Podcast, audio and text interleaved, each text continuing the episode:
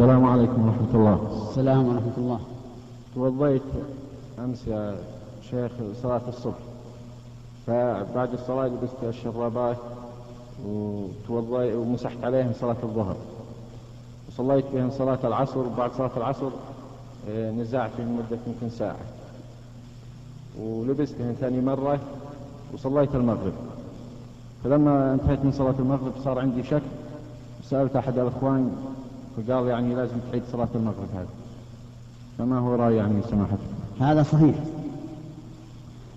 الإنسان إذا خلع الشراب بعد أن مسح عليها فإنه لا يمكن أن يعيدها إلا بعد وضوء.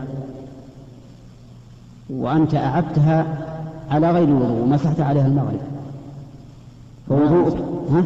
لبسته؟ يعني على وضوء يعني لا وضوء لكن لبستها على على وضوءك الأول ال- الذي مسحت فيه. الظهر. اي نعم. هذا لا يجوز. لأنه لا بد أن يلبس الإنسان الشراب على طهارة قد غسلت فيها القدم. فعليك الآن إعادة صلاة المغرب وإذا كنت أيضا لم تتوضأ لصلاة ال- العشاء وضوءا كاملا بغسل الرجلين فعليك أن تعيد العشاء أيضا. تعيد الصلاتين. المغرب والعشاء. نعم.